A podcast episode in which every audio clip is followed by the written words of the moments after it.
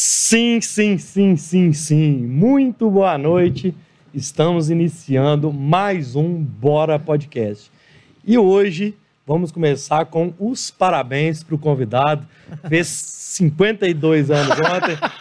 Parabéns Obrigado. pra você. A equipe toda, gente. Nessa Obrigado. data querida. Muitas felicidades. Felicidades. Muitos anos. de Viva o. Mazi! Aê! Dá os parabéns pela aqui, turma. Vem cá, só. Bora, pode vir. Vem, vem. Com quem será? Ah, eu acho que é ele aqui, ó. Ô, Obrigado. meu irmão, parabéns. Ô, viu? Luiz, obrigado parabéns. estar aqui. Ô, gente, o Mazi é o convidado que eu tô. Ô, ô, um tempo, uns três meses, né? Desde o dia que o Vinile veio aqui, lembra? Sim, o O Vinícius. Vinile foi o nosso convidado número um. E desde o dia do Vinile que eu mandei uma mensagem para você, a gente trocou ideia no, no Instagram e a gente tava esperando receber esse dia que a gente trazer Rafael Mazzi, é, um dos humoristas que eu mais. é, eu sou um cara mal-humorado para humor. Porque eu- só que você é um cara, velho, que você tem um humor que eu gosto, que é um do improviso. Você faz uma coisa que eu nunca tô esperando. Então, Sim. assim, eu acho que isso que é- você me tira do, do, do lugar comum do humor ali. Tomás, bem-vindo, obrigado, viu, velho? Nossa, é um prazer estar aqui no Bora Podcast. É, é, bora. Gente, eu assisto todos os Bora Podcast, gente. Você aí de casa, fica até o final, que nós vamos sortear uma coisa muito legal. Ah, é, vai, ó, vai. vai. Ô, gente, é por conta do mais Ah, que eu gente. sorteio, então, viu? É só pra Oi. segurar, Diogo. Ó. Amos Rodrigues. Fecha, o- fecha o áudio que eu tô me ouvindo. Amos Rodrigues. 109,90. Ô, galera. Gente, deixa eu explicar uma coisa eu até arrepiar aqui, ó. Aqui. Que legal! Gente, deixa eu explicar uma coisa pra vocês. Hoje é o primeiro Bora Podcasts com o Super Chat. Se você for lá, se você for olhar embaixo do chat, aí tem um cifrãozinho. Você pode contribuir, ser um parceiro do Bora Podcast. E o melhor parceiro que a gente tem nesses últimos três meses é o Amos Rodrigues, que acabou de mandar o primeiro super chat do Bora Podcast. Então, galera, o Amos, muito palmas Que pro Amos. Muito obrigado, Amos. E você que está aí em casa, já que saí fora do meu roteiro todo aqui, se você que está aí assistindo a gente e quer mandar um salve, parabéns É. pro Mazi, um boa noite, manda no mínimo um real para a gente poder ler a sua mensagem. Então, a partir de hoje, no Bora Podcast, quer ter a sua mensagem lida, no mínimo um real. Quer fazer um merchan da sua marca, do seu arroba, do seu Instagram, para o convidado fazer um merchan, no mínimo 20 reais. Então, Isso. um real, mínimo, então de 1 a 5, 10 reais, para a gente mandar o, o, o alô e a partir de 20 para a gente fazer a propaganda. E tá rolando aí, isso que tá rolando na tela é superchat? Que loucura! Eu não sei não, é, é- sei lá o que, que tá rolando aí não. Mas aqui, ó, Amos, Deus te abençoe, obrigado, viu? Amém. Cara, Ó, se, se alguém depositar perdido. 100 reais agora, eu vou tirar uma peça de roupa, tô falando sério. 200 reais, eu fico sem calça e a cueca eu não vou tirar. Mas eu, eu prometo, eu prometo, se você depositar uma grana acima de 100 reais, eu vou tirar uma peça de roupa, beleza? E se mandar acima de 100 reais, vai ganhar uma caneca do Bora Podcast. Opa! O Mazi tira uma peça de roupa e eu dou uma caneca do Bora Podcast. Fechou? Ah, fechou. Ô, gente, que barato. Vou ficar aqui sozinho. que loucura. Gente, que loucura. Ô, Mazi, Ah. não sei nem por onde que a gente já tá tudo errado. Patrocina, gente. Isso aqui só acontece por causa do Voi aqui. Quer comprar passagem aérea corporativa barata, hotelaria e aluguel de carros? Manda um e-mail para contato arroba voiaqui.com.br, manda lá pro Rogério, fala que você viu no Bora Podcast, que ele faz um preço especial, condições especiais. E atende o telefone aí, gente. E um outro parceiro que a gente tem é o Fortines Salgados, que é o número 9850, tá lá na tela, ó. 8507-7258, 98705-7258. Liga lá, fala que você viu no Bora Podcast, que a galera faz um precinho bacana pra caramba. Cara, eu tô aqui no superchat de chat. 100 conto, velho. Você tá doido. Ô, meu Deus do céu, eu emocionei. Ô, Mazi, cara, você é aqui de BH mesmo, velho? Me BH. conta a sua história. Você é daqui? De onde você é? Onde você estudou? Porque assim, eu te via, cara, no programa do Tom, velho. Sim. E eu, teve alguém que comentou comigo, acho que até meu primo, disse, cara, esse cara é de BH e tal. Eu falei, não sabia.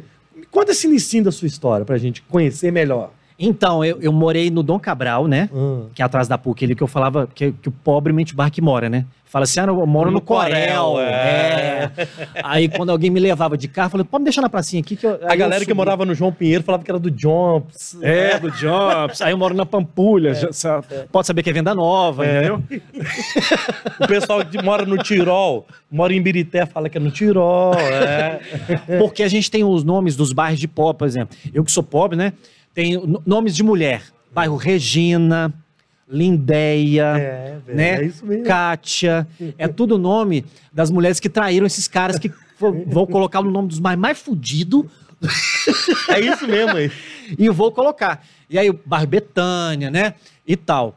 Aí eu morei no Dom Cabral, morei no Nova Suíça, aí eu morei no Maleta, Ó, no edifício Maleta. no edifício Ó, Maleta, bacana. Que é aquela favela vertical, né? Vai ter um shopzinho, uns tiragostos bons. Ah, aí. sensacional, sensacional. E ali é uma boca de fumo, você sabe, né? Não, eu sei que tá contando. Maleta É? é, é. Eu morei no 18º andar e o primeiro, é, são 10 apartamentos por andar e o primeiro apartamento era uma boca de fumo, é né? 10 por andar? 10 por Ah, andar. não sabia. Ele é descomprido assim, né? Isso. E lá só dá Fala, meu filho. puto e viado. só não dá mais puto que as, as, as envelheceram, entendeu? Ô, gente, puta velha. É, E, e aí no primeiro andar era uma boca de fumo. Então o meu era o último apartamento. Então eu já respirava já a marola até Chegando chegar no meu apartamento. Quando eu chegava eu já esqueci o número do apartamento. Eu falei, é aqui que eu moro mesmo?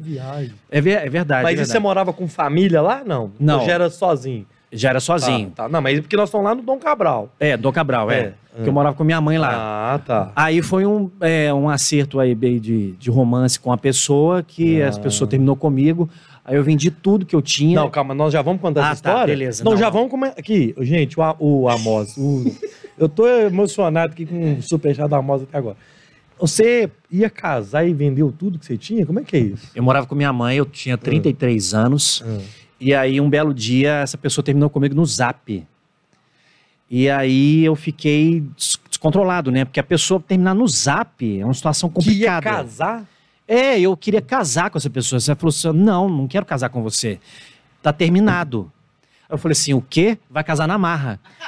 Aí o que, que eu fiz? Pode ser sério. É, não, é verdade. Eu peguei todas as minhas economias do rádio e mobilei um apartamento inteiro numa maleta de frente pro apartamento dessa pessoa. Eu comprei um binóculo para ver essa pessoa do outro lado. Então eu mobilei o apartamento, comprei tudo que essa pessoa gostava para morar com essa pessoa. E essa pessoa nunca apareceu mais na minha vida. Eu sabia o horário que essa pessoa saía do serviço, o horário que ela dormia, que ela chegava.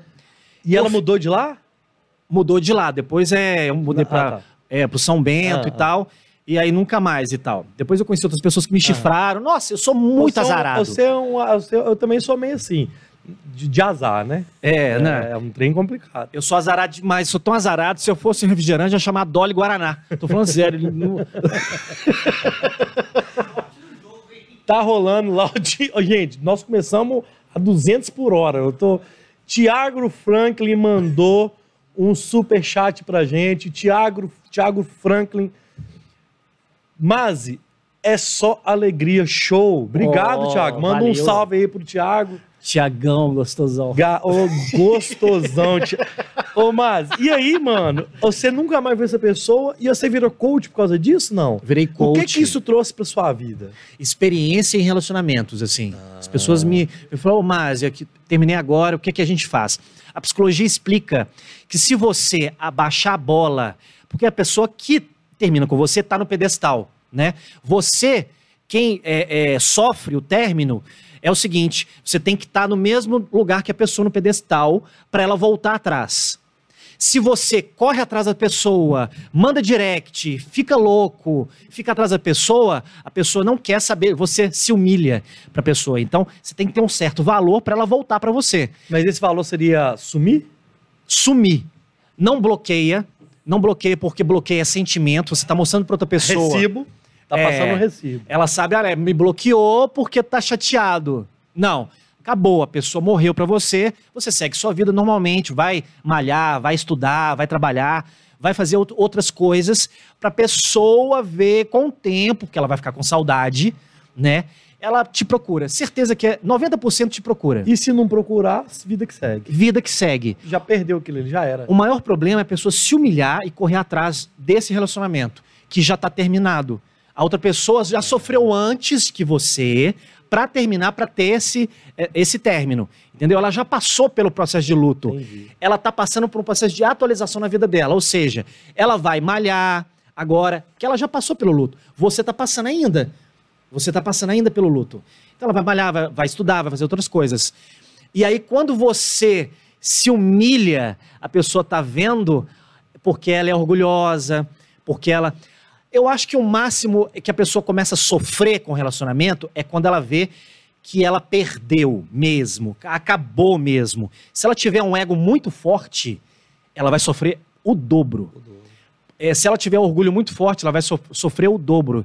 Não mais pela perda, mas de levar ao fora. E ela confunde também é, o ego com o sentimento de amor. Ela às vezes não ama a pessoa, mas ela não quer levar ao fora. Entendi. Entendeu? Isso é, um- isso é um trem louco, né, cara? É muito louco É, o sentimento humano. Como diz Dudu Schechter, né, o meu padrinho do rádio, ele fala: o mais difícil não é viver, é conviver. É conviver. O mais difícil é conviver com as pessoas. Tem um superchat do Marlon Neves, 1,99. Obrigado, Marlon. É isso aí, garoto. Obrigado. Galera, quem não mandou ainda, manda seu superchat para você ser um parceiro do Bora Podcast. Isso. Com isso, a gente consegue trazer convidados como o Mazi. Mandou superchat, tem direito à pergunta. Ô, Marlon, ele tá perguntando como é trabalhar no grafite, mas eu vou continuar nesse assunto do Sim. amoroso aqui. Daqui a pouco a gente vem na pergunta do Marlon, beleza? Beleza. Porque você falou uma coisa, cara, é Mazi humorista falando de humor. Só no Bora Podcast que existe isso. Isso é loucura. Essa coisa mais. Ninguém nunca imaginou isso. Quem tá assistindo só sem entender. Cara, mas eu- uma coisa que eu, eu, eu, eu gostei desse assunto, porque o que acontece? É só no sofrimento que você aprende esses negócios, né? É. E, e quando é, você está no término e quando o término não é por sua vontade, você tem que saber passar por esse luto desse, dessa perda, né? Porque se você não tiver essa, essa auto. Se se conhecer e passar por isso, cara, você vai sempre se martirizar e acaba que você não consegue dar certo com outra pessoa. Você está sempre esperando aquele outro relacionamento voltar, né? A pessoa tá na sua cabeça, ela tá na sua memória. Ela só vai É. sair da sua memória daqui seis meses, sete meses. Demora, É. Enquanto isso, tem gente que usa as outras pessoas para tentar esquecer a, adiantes, assim. Tem gente que vai, ou quer uma coisa mais assim, é, a- quer ir na casa da pessoa e tal, faz hora com a, cara- com a cara da pessoa, né? Não faz hora com a cara da pessoa, não, gente. Pra tentar esquecer a outra, É. não. Não usa. é, é, ah, eu vou tentar aproveitar desse sentimento de carência, porque a pessoa tá tão carente. A primeira coisa que ela faz é abraçar a pessoa que ela nem viu na vida, É. ficar com essa pessoa que ela nem viu na vida, mas ela acha que ela tá apaixonada de novo. Não, é carência. A pessoa tá carente, mano. Os sentimentos, eles são, misturam, assim. Então ela não, tá amando ninguém. Ela ainda tá com aquele processo de saudade da outra. Ex é, um- é uma merda, velho. Já aconteceu com você, velho? Eu já aconteceu isso muito comigo. De eu não conseguir relacionar com outra pessoa, na expectativa da outra voltar. Assim, Nossa, se eu estiver namorando aqui, outra quiser, eu vou querer voltar. É um trem louco, bicho. Você Isso fica é em cima do muro. em cima do muro o tempo inteiro. Porque você não tem a outra pessoa e a que tá agora você não tá entregue. É, não, mas e e outra coisa, né? Você tá com as duas pessoas, né? A de antes e agora atual. Aí, de repente, você baixa o, o Tinder ou o Zap, porque você tá louco, né? E É. vê a pessoa anterior, a sua ex, um bucho. Fala assim, ah, é graças bom. a Deus, hein? Ai, que delícia! Isso é bom, aí é bom. Tá um buchão, mano. O problema é quando ela tá malhando, ela tá gostosa, muito gostosa. E aí, o que, que você faz da vida? Fudeu. Ferrou, porque ela tá pegando todo mundo, ela tá pegando um cara, tá apaixonada com o cara. Quando mulher não quer, é porque ela não quer mesmo. Esquece, meu amigo. Ó, e se depositar 100 reais agora no Bora Podcast, eu vou dar um beijo na boca do câmera. Nossa, aí sim, hein? E aí, se não topar, hein, porque é trabalho. É o, aquele ali de vermelhinho, né? Ô, turma, chegou mais um superchat aí, ó. Tá na tela. Roberta, obrigado, viu, Roberta? 10 reais. Mazi, Pessoas do mundo do humor, como o Whindersson Nunes, acabam sofrendo com a depressão. Você acha que há muitos casos assim que não são divulgados por medo ou vergonha de passar por isso? Até porque o humorista, ele tem uma. é, as pessoas acham que o humorista está sempre alegre, né? Não tem problema na vida, não. Você acha que acontece muito disso, da depressão? Acontece, o artista é, o- é o... Com ser- o mundo artístico, né? é, se acontece algum probleminha pequeno com, com artista, com comediante, com qualquer tipo de artista, é, cantores e tal, ele multiplica em 100 vezes. Aquele probleminha pequenininho fica um problema muito grande. Então são pessoas muito sensíveis, demais, demais. Imagina é, a carência junto com a falta de credibilidade, com a- essa questão. O, o artista, a cabeça dele é mil coisas pensando ao mesmo tempo. É, então é uma situação É uma ele, cabeça inquieta o tempo inteiro. que ele né? tá inquieto, nada tá bom, de repente ele vai ter que fazer uma terapia, vai ter que ir no psicólogo, psiquiatra, resolver a cabeça dele, para ele entender ele, né? O mais o maior problema do mundo é o ser humano achar que ele não precisa de um psicólogo, que ele não precisa de uma terapia. Todo mundo precisa de um terapeuta para tentar saber de onde veio o problema dele, se é um problema infantil, lá da infância, se é um problema é, sempre é lá atrás, né? É uma coisa, é uma bola de neve que vai surgindo até ele ver que ele tá com um problema. Eu Entendi. preciso saber de onde veio esse problema. Entendi, entendi. Então, o Whindersson Nunes, como os outros comediantes, 90% tem depressão. 90%. A, é, tipo, a plateia não sabe o tanto que esse cara sofre, o tanto que a cabeça dele sofre. É, muitos, mu- muitas pessoas que eu já trabalhei sofrem depressão e tomam remédio controlado. Entendi. É um trem maluco, né? É muito Ah. doido isso. Ah, E às vezes você não tá com vontade nem de levantar da cama, ah, né? ah. Porque o remédio ele te impulsiona a, a ficar forte, a, né? a, a ter disposição, animação, a, a correr atrás das coisas. Co- Imagina um momento que você não consegue nem levantar um copo de água É. para beber água. É, então, esses 90% desses comediantes têm, sofrem de depressão. Que doideira, cara. É um trem louco. velho. Todos sofrem, a maioria sofre de, de depressão. Chegou mais um super chat da Suzana de Castro. Ô, Roberta, obrigado por ter mandado que você de agradecer. E agora a Suzana mandou R$10,90. Suzana, tem direito à pergunta e ou então um salve, já mandamos um salve. E chegou outro que é um super sticker do Kleberson Bueno, R$10,90. Ô, galera, o, quando você manda um super chat ou um, um sticker como o Kleberson mandou, Kleberson, obrigado, viu? Você está ajudando ao canal a poder trazer conteúdos como esse, artistas como o Rafael Mas. Obrigado, viu, gente? Vamos mandando superchat aí, meu povo. Ô, Mas, onde é que a gente tava mesmo? Mas no pessoal lá, é... O que, que eu queria... É, do... do- Dos do- comediantes com Ah, tá. Cara, depressão. Você que sofre de, tipo assim, você sempre... Você chegar nos lugares, ô, conta a piada pra nós aí. Existe- Sofro. Você tá almoçando no shopping. Ô, Mas, ô, Mas, conta uma piada. Você não tá afim de contar piada naquele dia. Acontece isso. Acontece. Você sempre ser o, o alegrão. Acontece, o funcionário do Burger King não quer comer mais hambúrguer Burger King, É. porque ele trabalha lá dentro, né?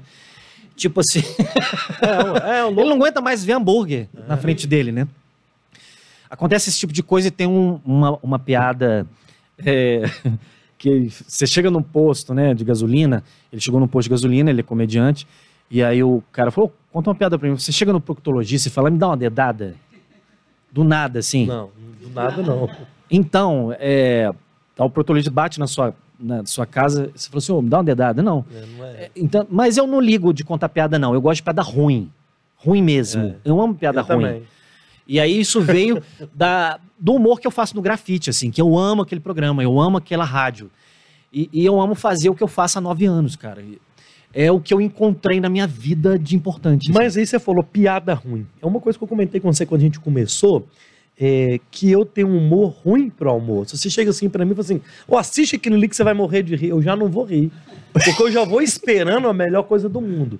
Eu tava comentando o Bob Smazzi que eu vi é, no, no YouTube hoje, já tá estudando e tal, que o mais engraçado ali era você com a peruca e tentando consertar a peruca, e você não sabia o que que você fazia, você tentou cortar a peruca. Aquilo ali pra mim é muito engraçado, cara. Porque aquilo ali você tá se desconstruindo. É. E você contava, uma- você contou uma do negócio do- dos cabritos que tava mordendo o seu peito. É. Que tipo assim, cara, aquilo é, é muito aleatório. Então, assim, que, que você chama de humor não tão bom, humor ruim, que você gosta de fazer? Eu acho isso bom demais. Você falou isso aqui. Sim. Aquilo é bom demais. O humor ruim, ele se torna bom porque é ruim. O bom não vai se tornar um humor ruim, né? O povo vai rir do bom, mas se não funcionar a piada ruim, vai funcionar porque não funcionou. Ah, E todo mundo riu do que não funcionou. É assim, esse humor aleatório é um humor que eu defendo. Aleatório. Boa, boa, boa palavra. Que é o nome do. Eu acho que eu vou criar o no- nome do meu show, do meu canal de YouTube. Vai chamar aleatório. Porque tudo é aleatório, eu morro de rir do aleatório. É. Tudo que acontece, eu- se- você tá rindo de quê? Não sei, mano. Eu tô rindo de alguma coisa que eu não tô É. entendendo o que é que eu tô rindo. e tal.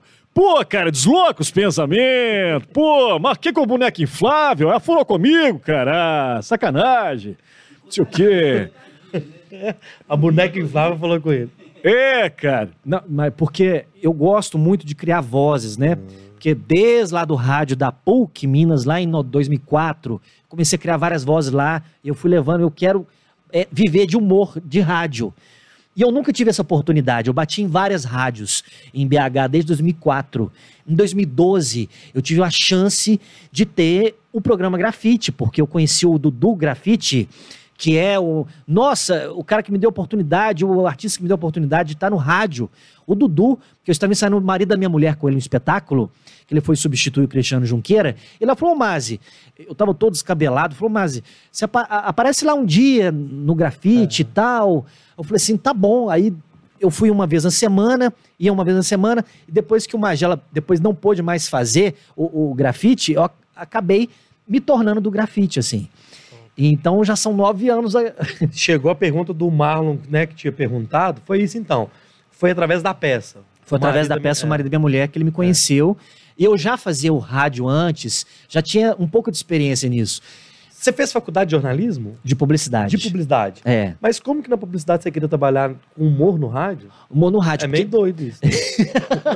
Porque era, eu fiz pra minha mãe, assim, né? Porque a gente forma às vezes Aham. pra mãe da gente e tal. Não, meu filho, vai, vai ter um diploma, né? Uma formação e Aham. tal. Eu fiz. E lá dentro da PUC tinha um laboratório de áudio. De áudio, Eu falei assim, eu quero ficar aqui. Eu fiquei um ano e meio lá, brincando de edição, brincando de criação de personagem lá no laboratório.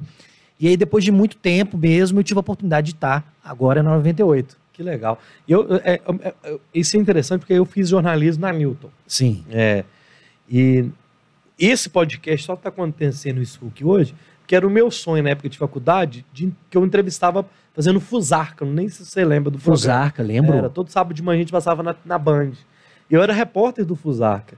E eu me sentia legal entrevistando. Eu odiava fazer passagem. Eu Sim. não fiz, nossa, é horrível. E todo mundo fazia assim: é, ah, tem que fazer uma passagem para você aparecer. Que a hora que você aparece na matéria é a passagem. Para quem não sabe, gente, a passagem é a hora que tá o repórter falando, pois hoje aqui aconteceu isso, tal, tal, tal. E aí depois vem a matéria cobrindo com imagem.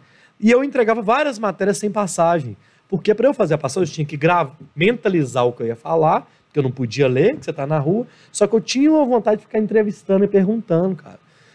Isso foi na faculdade. Interessante. Na faculdade, A, a faculdade, ela despertou isso em mim. E eu lembro até hoje, velho, a primeira vez que eu entrei numa aula de Trap TV, que era técnica de reportagem, de apresentação, quem foi meu professor foi o Elias Santos. Elias, eu É. lembro do Elias. É. E a gente sentou numa bancada, como se fosse essa, pra apresentar um jornal. Aquilo ali eu falei assim, caralho, é um trem, é um trem que eu. Aí eu falei assim, cara, eu gostei da profissão, é isso. Aí fui mexer com um esporte, não deu certo, e larguei o jornalismo, velho. Loucura, né? Mas é, é, é é- é- é a mente de faculdade. É. Engraçado, né? Hoje é, tem muita gente que faz pelos outros é, a formação dele, né? É, olha, gente, eu já tô com 40 anos, assim, uma Não, Um conselho. 40 e. 40. 40. Um, um conselho, faça o que você a- ter, tenha amor e prazer naquilo que você faz. Não faz pelos outros, não. Pela namorada, família.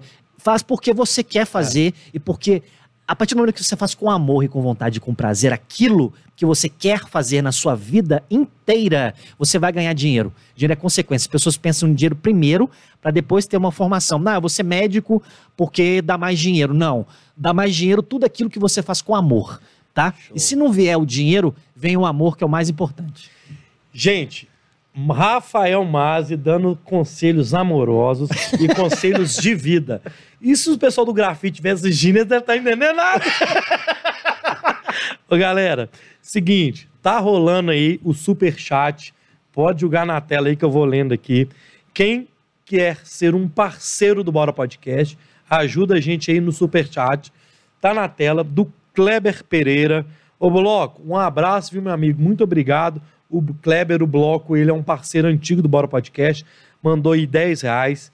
Quem é o próximo que vocês vão colocar? Se não tiver. Ah, tem um sticker da Liliane Vieira. Aí. 20 reais. Mandou um sticker. Ô, Liliane, um beijo. Muito obrigado. A Marceli, ô Marcinha, um beijo. Você mandou também aqui 10,90. Obrigado, Marcinha. Ô, mas manda um beijo pra esse povo aí, que esse povo tá ajudando a gente demais. Um beijo, Marcia Liliane. Obrigado, amo bloco, vocês. bloco, bloco. Bloco, bloco, te amo. Gostosão. Galera, ô, Blo...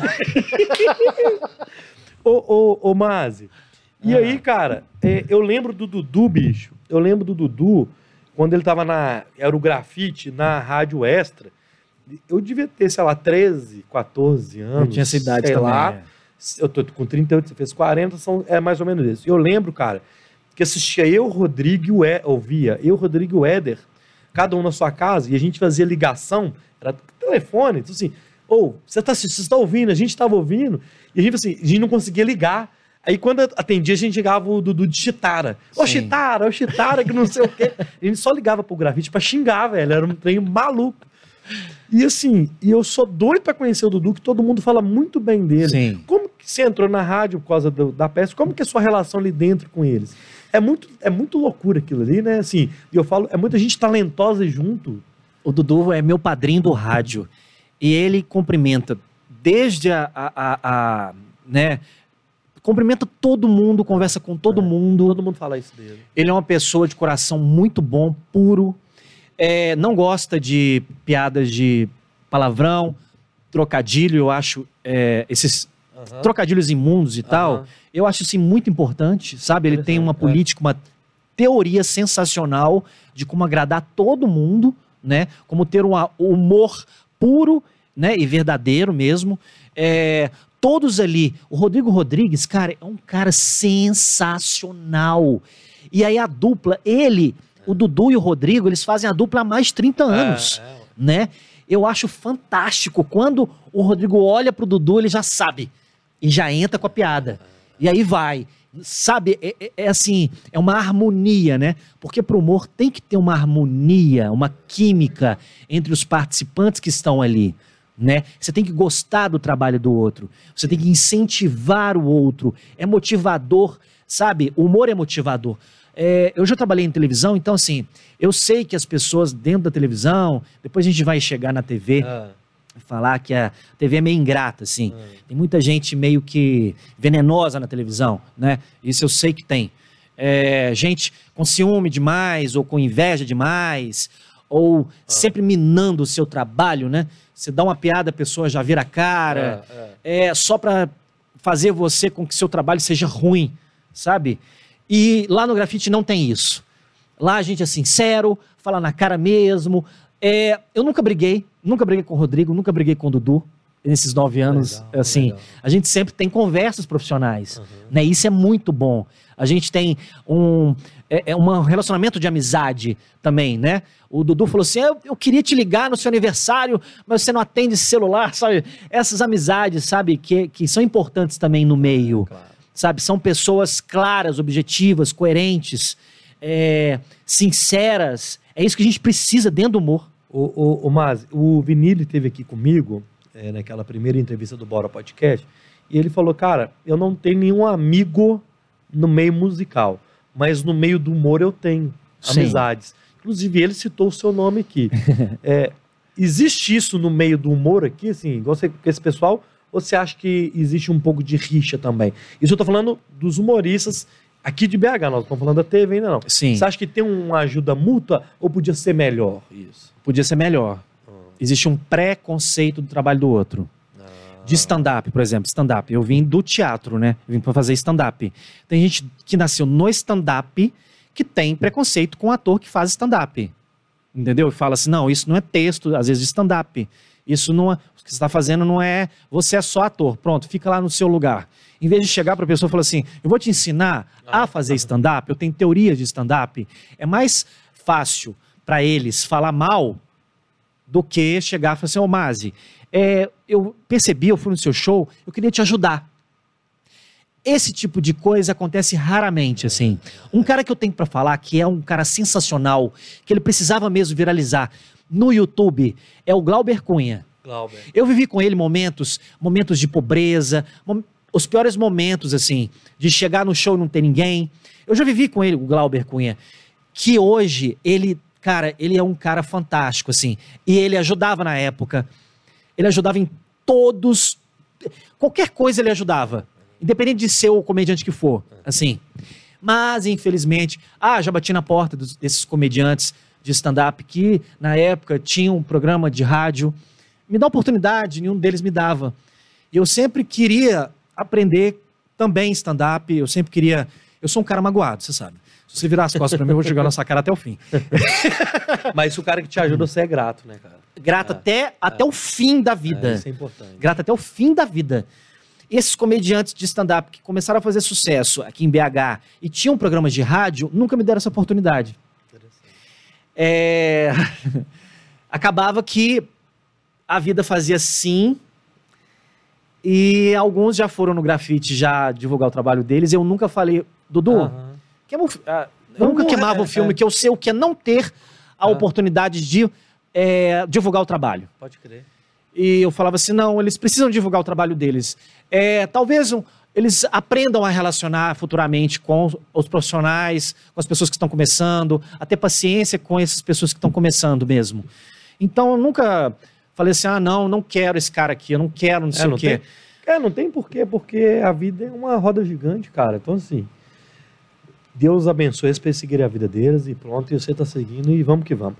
Ô, meu jovem, o bloco, o bloco é o bloco da escolinha, só. O bloco, É, ué. gente! Aí ele mandou aqui, ó.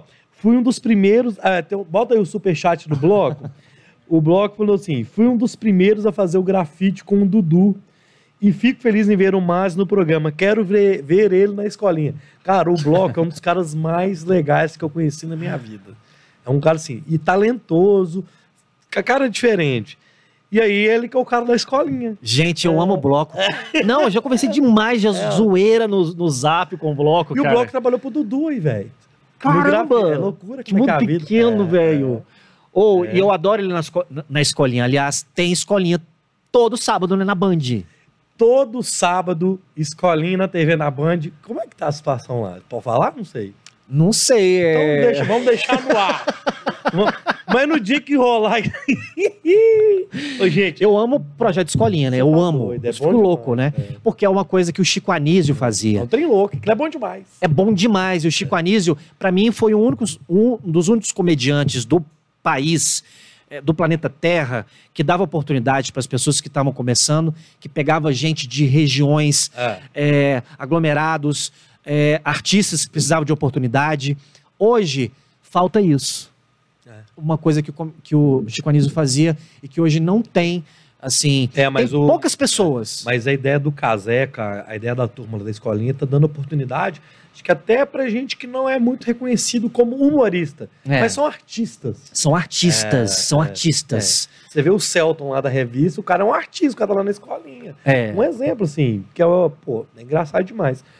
O Roger mandou um superchat de 5 reais. Ô, Bloco, obrigado pelo segundo superchat. Pode mandar mais uns quatro aí, viu, meu filho? E o, o Roger mandou assim: Salve, Mazi! Quero ver personagem hoje. Você já viu uma, você já viu um trechozinho do Bob Smazi, mas É. pode ser que tenha uma surpresa por aí. Pode ser. É, no finalzinho, Ah. assim, entendeu? Eu trouxe umas coisas aí, mas, Então, mas vamos- é, é segredo. Quem quiser ver, tem que ficar até o final. Ô, me arruma uma água, hein, pai? A boca aqui tá seca, filho. Você tá de brincadeira? Ô, ô, Ma, eu tô me, me perdendo nas perguntas, que é muita coisa boa que você tá falando. Hum. É, Vamos pra TV, cara. Você participou de quantos festivais de humor? Ó, em relação ao festival de humor, sou o cara mais azarado que existe. Pode chegar aqui, meu filho. Ó, isso, chega aqui, meu filho. Oi. o, o cinegrafista que o Mazi falou é o cinegrafista. Se é. der 100 reais, eu beijo na boca dele. Não, só vamos nessa aqui mesmo? Depois a gente pega o papinho. Pode ser? Peraí, peraí, peraí, gente. Quer, na, quer bora Aí, podcast, obrigado. meu filho. Você não bebe água, não, meu filho? Hã? Ô, ô Mazi, como que foi que você chegou na TV? Vamos lá. Ó, eu sou o cara mais azarado que existe. Eu fiz cinco concursos de humor na televisão. Porque eu pensei assim, se eu chegar no, no concurso, eu não quero dinheiro, eu não quero prêmio.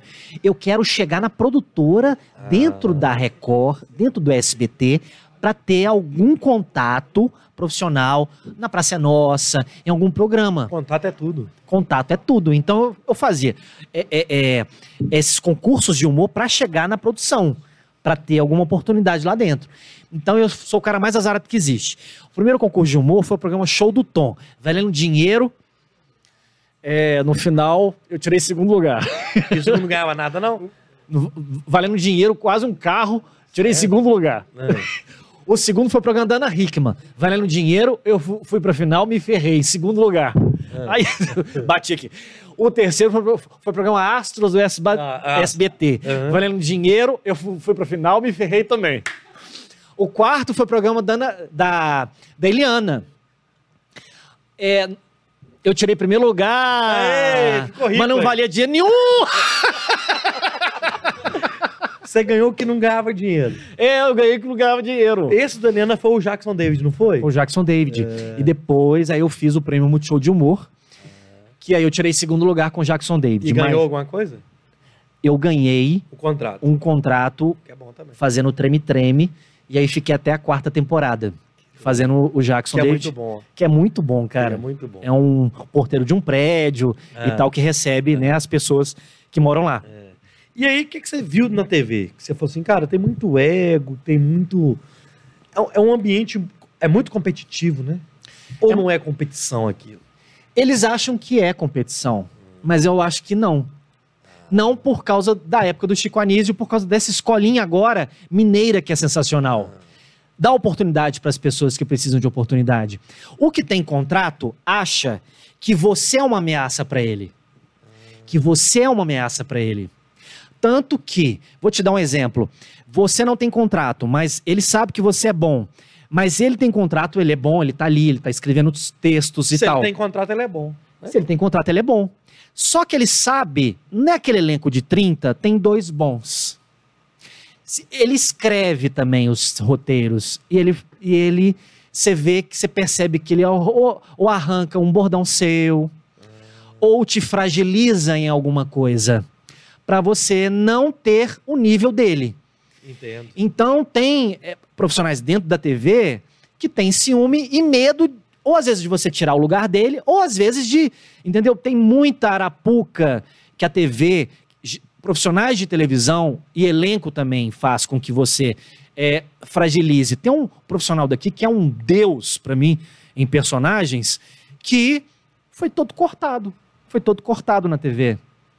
Eles vão É, jogando casquinha de banana toda hora. Vai jogando cara- casquinha de banana toda hora, aí o cara pensa: não, eu preciso me fortalecer na internet, porque o público gosta de mim, Ah. entendeu? É, e não existe isso. Tem espaço para todo mundo. Todo Ah, mundo tem que brilhar. É. No show do Tom, o Tom Cavalcante fala. Por isso que eu tenho um elenco inteiro do Brasil comigo. O Tom aprendeu com Chico Anísio. Exato. O Tom é generoso com todo mundo. Ele foi fruto disso. Ele foi fruto disso. Por isso que ele me deu a oportunidade de estar na televisão pela primeira vez. O Tom me deu a oportunidade de conhecer São Paulo, que eu não tinha dinheiro para viajar. E aí eu fui para São Paulo. O Tom fazia questão de colocar a gente num apartamento cinco estrelas. É, imagina eu que não tinha dinheiro nem, nem- nenhum, chegando em São Paulo num apartamento cinco estrelas. eu nem Pra sabia fazer o que você amava. pra fazer o que eu amava. E tinha coisas no apartamento que você podia usar, que eu falei assim, não, isso vende, né? Esse sabonete vende. Então eu nem usava. Eu acho que tinha umas três viagens que eu não usava aquele sabonete, aquele negócio de colocar na cabeça, aquela touca, né, que tinha aquele apartamento. Eu falei assim, não vou usar não, Pra não gastar. pra não gastar. Aí, o, aí eu acho que o Tiririca, que sempre me deu aula, o Tom eh, me dava aula, falava assim, não, mas você é doido, você tem que usar, cara. Você... E, e de onde que surgiu o doidinho do Tom Cavalcante? quando eu corri atrás de um câmera. Na primeira vez. Ô, ge- ô, gente, na hora, que eu, na hora que eu fiz o material de divulgação, eu coloquei lá, ator, humorista e doidinho. Teve a gente até que me mandou, cara, você tá chamando o cara de doidinho? Eu falei, não, sou. Eu conversei com o Mas e tal, e ele falou, não, pode colocar, que eu vou contar a história do doidinho, Do doidinho. Tom Cavalcante. Conta. Não, porque foi a primeira vez eu tava muito empolgado, né? Primeira vez da piada. Eu fui para um concurso eh, nacional de piadas que eu não sabia contar piada. Eu era ator, então eu pegava piada, enfiava um pouco do meu stand-up e ia num festival concorrendo com o cearense, velho. Que eu, eu não sei contar piada, início, meio e fim. O cearense sabe. Então eu pegava um- uma piada pequena, enfiava texto de stand-up nela e enlouquecia no palco. Eu tinha um cabelão. E aí, a primeira vez que eu cheguei, oi, beleza? E aí? oi, galera! Eu fui, corri atrás do câmera. Falei, esse menino é muito doido, caramba, que não sei o Imagina, quê. velho. E aí, nesse- ne- nessas brincadeiras, eu fui pra final. Imagina isso lá. Eu fui pra final, e, e eu e a Paloma Santos, que, que é- daqui, né? Que ela é comediante também, nós fomos pra final, nós de BH, e a gente tava extasiado, né? Aí, uma- um belo dia, a produção falou assim: "Ô, Mazi, você tá no elenco do Tom. Eu falei, o quê? É, você vai fazer um personagem, uma bêbada Ana Cana e tal, vai fazer vários personagens com a gente.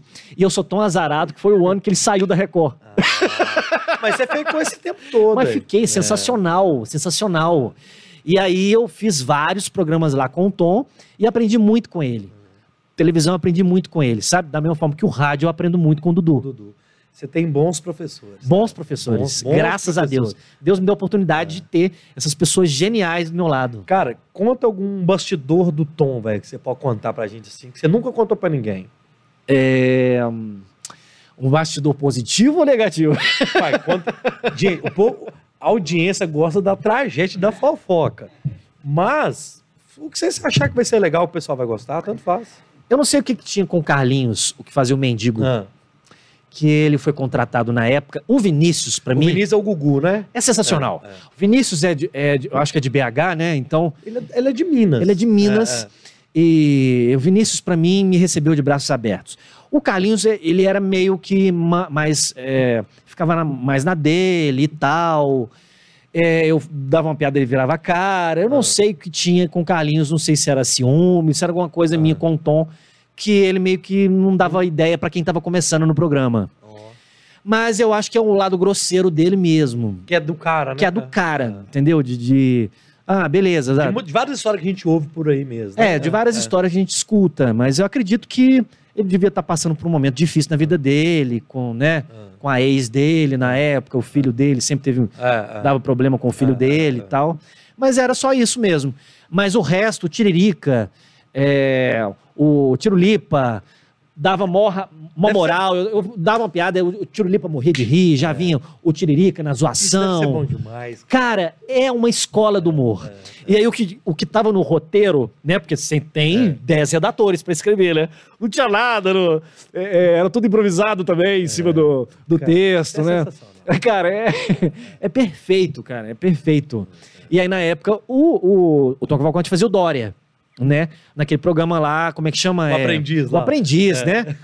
E tal. E eu fazia uma bêbada, Ana Cana, que era riquíssima. Na verdade, eu fazia a paródia da Ana Clara, que era uma publicitária rica, com várias empresas, que chegava nas baladas e ficava zoada demais, assim. Chegava, às vezes, numa reunião de negócio e ficava zoada. E aí, eu, né, eu fiquei bonita de mulher. É. E o Tom falou assim, gente, isso é uma mulher, caramba. E a Ana Clara me mandou uma mensagem, mas e continua fazendo meu personagem, eu tô adorando. Oh, que legal. Ela falava. Que legal. Entendeu? Assim. Que legal. Então a Ana Cana é direito da, da Record. Eu estou louco pra fazer a Ana Cana de novo. Aí tem direito. Tem os direitos criados pelo roteiro lá. Ah, É. Que doido, cara. Que do cara. Nessa época você participava do, da turma do roteiro também ou você só recebia os textos? Eu Você, recebi, vocês davam palpite no- na- nos roteiros, não? na época da Record, É. a no gente show do Tom lá, né? É, não, era tudo muito aberto, assim. Não tinha essa coisa. Então a gente sempre improvisava. Ô, Mazi, faz aquele choro de criança. Tá, entendi. Eu- o Tom Cavalcante sempre falava do choro de criança, né? Que eu fiz uma vez na, no stand-up. Lá. Quando a criança apanha, É, porque tem vários tipos de choro de criança, né? como é que é? Tem um choro de criança carro Fórmula 1, que a criança vai passando marcha.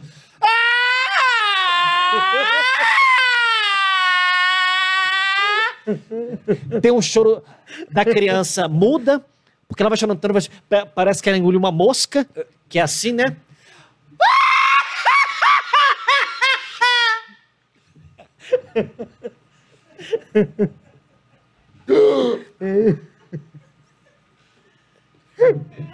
Ela, eh, né, ela, ela perde a Tá respiração. todo mundo passando mal aqui. Vocês têm que ver atrás das câmeras. ela vai perdendo a respiração, né? E, e aí o Tom sempre gostava desse texto. Ele falou assim, ô. Mazi, enfia isso de improvisação no meio do texto, Top. no roteiro. Falou assim, ah, enfiava lá e tal. E como é que é no grafite hoje? Vocês têm roteiros também? Você tem uma equipe que Temos. faz roteiro ou é vocês? Ó, eu escrevo dois quadros por dia, diários, né? E é, tem a produtora, a Rafaela, que faz, que organiza esses roteiros, né? Então eu, levo os roteiros, o Rodrigo leva mais roteiros, Ah. o Heraldo Fontini, o Nacife, todo mundo leva, e a gente organiza o roteiro junto com os merchants. É Ah, tudo muito mapeado, mas tem improvisação o tempo inteiro, né? Tem um bate-bola do Dudu com a gente, que ele sabe É. costurar ao máximo, assim, ele faz muito bem, né? O Dudu é muito bom, velho. Tá. Ele é Eu, fantástico. eu vou trazer. Ô, Dudu! ó, você tem que mandar esse vídeo pra essas pessoas. Ô, Dudu, vem aqui só, vamos bater um papo aqui, que você tem história boa demais pra contar. Imagina. Você Tá doido. Nossa! Ô, turminha, isso é Bora Podcast. Está liberado aí no nosso chat aqui embaixo aí, ó. Tem um cifrãozinho. Manda um super chat pra gente. A partir de um real você tem direito a mandar pergunta, um salve, um alô. Inscreva-se no canal do Bora Podcast e mande o seu super chat. O super chat, galera, é ajuda a gente a manter o canal. Então, quando você mandar seu super chat a partir de um real, você está sendo um colaborador do Bora Podcast. Então, assim, Sim. a gente continuar trazendo personagens igual o Maz aqui, que tá todo mundo dando risada demais. Eu espero que em casa vocês também estejam. A gente tem que ajudar a colaborar aqui, porque o custo é alto, meu filho. Ô, Maz, você conheceu o Paulo Gustavo, cara? Conheci. Como que, que- como é que era o Paulo Gustavo? Como que você conheceu ele? Como é que era aquela pessoa ali? Olha, eu tava gravando o Treme Treme no, no Multishow, aí de repente aparece aquele cara grandão, bonitão Ele lá. era grandão? Não, é o, o- aquele, olha, pra mim era ele. o ator mais jovem lá do, do programa lá, que fazia o Vai Que Cola. Um bonitão Ah, o Noval. Grande. sei, Isso. é, é, Falou assim, você que faz o Jackson David? Eu falei assim, faço o Jackson David. Nossa, cara, eu adoro o Jackson David, não sei o quê. Eu falei assim, gente, muito obrigado, eu sou seu fã também. É. Aqui, o Paulo Gustavo tá aí, ele falou assim, tá, meu sonho é conhecer o Paulo Gustavo, cara. Porque assim, eu sou fã do Paulo Gustavo. E eu não sou imitador, né? Não sou. Não sou mesmo, não imito nada. Mas a única pessoa que eu sei imitar é Paulo Gustavo. Aí ele falou assim, tá, ele tá lá com Magela, né? O, o Magela, tá, é, eu posso ir lá? Pode. Eu falei assim, caramba, eu comecei a tremer. Falei assim, tá. Aí me levou lá na sala, tava é, é, o Paulo Gustavo e o Magela sentado. Aí eu falei assim, tudo bem, eu sou seu fã. Ele falou assim, ô, que legal. Posso te imitar? Ele falou, pode. Eu falei, que que é isso, gente? Que que tá acontecendo? Que isso, Marcelina, sua imensa? Aí ele falou assim, você é bicho? Eu falei, mais ou menos. que que, é isso, gente? Que isso, pode... Bora! É igualzinho, Que velho. que é isso, bora podcast? Tá de sacanagem. Aí eu, aí eu imitei ele, mas eu, eu não pedi pra bater uma foto com ele. Ô, Eu fiquei velho. sem graça. Ah, mas... Mas olha como é a vida, né? Eu tava, eu tava muito sem graça. Que. E aí, duas semanas depois, eu tava saindo das gravações do Multishow. E aí, peguei né, o carro, desci no aeroporto. Na hora que eu tava pe- indo pegar o avião, eu vi ele. Eu vi ele no corredor, atrás, conversando com o cara. Eu falei assim, aqui... Aquele dia eu não, não consegui bater foto, porque eu tava sem graça. Eu posso bater uma foto com você? Pode. Aí nós batemos uma foto, eu e ele, assim. Eu, Que doido. ah, cara, ele foi um dos únicos artistas, um dos que não precisou da lei de incentivo à cultura para fazer o filme dele. Foi com dinheiro do bolso dele que ele fez o filme É, dele. exato. E foi um dos maiores artistas, um dos maiores filmes de bilheteria da história desse país, sem precisar de dinheiro da lei de incentivo à cultura. Ele é um cara diferente. Ele é um cara diferente, É, ele, é um, é, ele, é. ele é um artista diferente, que É. infelizmente nós perdemos um grande, grande E artista. todos os depoimentos que eu vi a gente falando do tanto que ele era generoso. É. Ajudava, e é um cara que nunca apareceu ajudando. Chegou, um- ô, gente, é porque eu tenho um Big Brother que fala comigo aqui, eu também foi um susto. Superchat, quanto preciso enviar para o Mazi beijar o Luiz? Cinco reais? Não, eu já 100 vou- reais. já 100 vou reais dar eu um beijo ele. Aqui, ué. Já 100 vou dar reais. Um abraço aqui. Pronto, é. Já ganhei um beijo. É, ué, você tá doido? Ó, se depositar 100 reais, você me beija, Luiz? 100 reais, você Selinho. Não, não, aí é demais. Não. 100 reais você vai. Não faz isso não, nego, vai mandar 200 aí. 100 reais. Não, selinho. Você vai tirar uma peça. Não. Não, não, não esquiva não, Luiz. É, o combinado é o beijo que o... 100 reais. 100 reais. Vai ter nego mandando mil só. Os caras são doidos. Rafael Piazza. É. Já, o beijo já rolou. Mas manda um 100 aí, a gente vê o que a gente faz aqui. Não. Ó, se depositar 150 reais, 150. E ganhar uma caneca. Não, eu vou dar um, Eu vou dar um beijo na boca do Luiz. Ô Luiz, você é casado? Eu sou solteiríssimo, graças a Deus. Pronto. Resolvido. Ó, Misericórdia. ó. O, o, eu vou ler uma mensagem aqui que é o Jô Santos. Ele não mandou o superchat, Ah. só que ele falou: tá faltando like aí, meu povo. Ô, galera, tá muito bom o papo, tá legal, nós estamos rindo, mas tem que dar o like aí, ué. É, é. Nós temos que chegar pelo menos uns 100 likes aí, viu, nessa live. Então, você tá assistindo aí, meu filho? Manda o like aí, ô Jô, Jô Santos. Obrigado por lembrar a turma aí. Vamos deixar aí. Vamos dar o like. Thiago César mandou também. Vamos embora aí, minha turma. Ô, ô, meu filho, é, eu, eu, eles falaram aqui, eu, eu assustei quando falou no meu ouvido aqui. O quê? É, a gente tá falando do Paulo Gustavo, né? Isso. Me conta, eh, eu tenho uma, uma pautinha aqui, que nós estamos botando você aqui em, em maus lençóis. Conta o caso do Totonho, eh, do ator gay que, não, que a namorada não sabia. Que, que história que... O Totonho, ele fazia um espetáculo. Cara, o Totonho, quem que morou lá no prédio? O Totonho já foi meu vizinho, cara. Hã? Que isso? É, ele morou no meu prédio, na época que ele estava estouradaço na Alterosa. Uns 20 anos atrás, uns 15 anos atrás. Eles foram, foi meu vizinho, velho, o Totonho. O Totonho, É, gente, ele é uma peça rara, velho. Qual que é a história desse? É porque a gente fazia o espetáculo Ó Minas Gerais, sobre a história de Minas Gerais, um espetáculo super sério, documentário. Tipo, um espetáculo grande, de duas horas, duas horas e meia de peça. E aí tinha é, umas cenas que a gente fazia, até de humor, mas normalmente é tudo sério. E tal, a gente estava numa peça, é, a gente estava no teatro, acho que é no Pio 12, a gente estava lá, e eu estava fazendo o juiz que, que, para enforcar o Tiradentes, né? era tudo muito é, arqui- arquitetado, né? Com- é, a gente é, cantava e tal. Eu estava lá, né? Com minha pose de falar de enforcar o Tiradentes. Aí de repente eu vejo um vulto na coxia. Aí eu vejo o outro vulto na, coxi- na coxia. Quando eu faço assim, ó, é o Totonho com a cabeça de pica-pau da peça infantil que ia acontecer depois do nosso espetáculo. Ele passou do nada com a, cabeça de pica-pau. Mas por quê? Eu não sei. Ele passou com a coisa. É, ó, Que isso, cabeça de, bicho? de pica-pau de uma peça infantil. Ele pegou a cabeça de pica-pau e passou. Que loucura. E eu só fiz. Então, mas aí nós vamos enforcar o. Que coisa, velho. É. Que doido. E o ator gay? O ator gay é o seguinte. A namorada não sabia. Ah, tá. Tem, tem esse caso também na, na- no Teatro Mineiro Hum. que aconteceu, que, eu não, que, eu não- que a gente não sabia que ele era, que ele era mas um amigo meu é, teve um caso com ele, uma fé Ah. com ele, e eu, eu trabalhava com a namorada desse cara. Ah, Desse nossa cara. Senhora. Aí num belo dia, mas eu não, não conhecia esse cara gay, né? Aí conversando com, com ela e tal, ela falou assim, ô Masi, quem que você acha que é gay hoje no mundo do teatro? Eu falei assim, ó, é, eu acho que esse cara é gay, mas eu não sabia que era o mesmo cara que namorava ela. Ah, você falou isso com a namorada do cara? Eu falei com a namorada do cara, meu irmão. Não, aí um belo. Beleza, passou. Anos depois eu fui ver um espetáculo. Ele fazia um cowboy nesse espetáculo.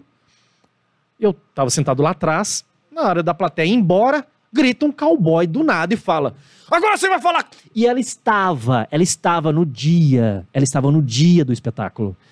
Agora você vai falar com ela o que você falou na, na minha frente.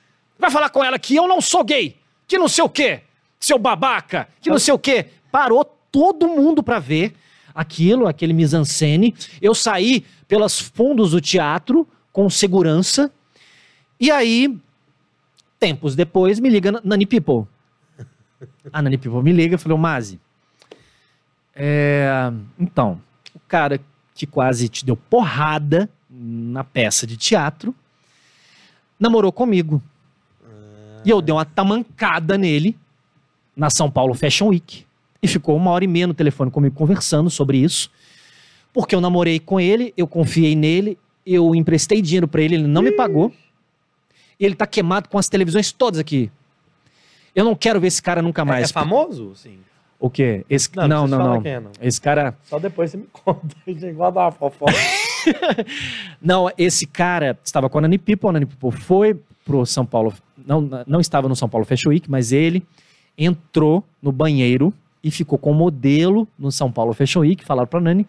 E ela chamou a polícia pra esse cara, porque ela. É, É, foi, foi, baba- rolou o barraco mesmo. trágico, foi trágico. E, e, e, e o vexame na gravação no Multishow com o Jackson David?